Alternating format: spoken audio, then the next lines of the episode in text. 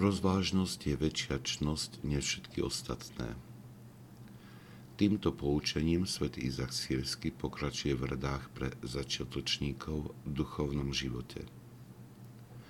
Vyzdvihuje rozvážnosť, pretože mnohokrát naše myslenie môže byť otupené pôsobením nejakej vášne a tak nevidíme zrteľne duchovné reality, čo môže viesť k nesprávnym rozhodnutiam.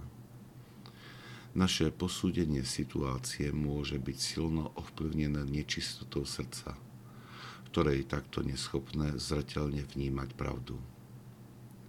V tomto stave ľudia nieraz zamieňajú hlas svedomia s vlastnou mienkou.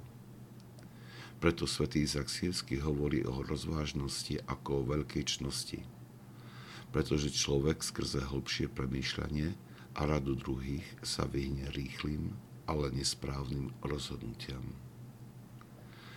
Pre nadobudnutie rozvážnosti je potrebné praktizovať asketické cvičenie, v ktorom budeme skúmať motívy pre naše rozhodovanie. Jedným z hlavných kritérií, okrem pravdy, je naše duchovné dobro. A zda je tu vhodné spomenúť prax jedného muža, ktorý keď vníma potrebu kúpiť si nejakú vec, napíše to na kartičku a počká dva týždne potom túto túžbu prehodnotí a ako hovorí, zvyčajne si uvedomí, že tú vec vlastne ani nepotrebuje. Cvičenie sa v rozvážnosti postupne prinesie určitú ostrosť v myslení, ktorá potom vedie k správnym rozhodnutiam.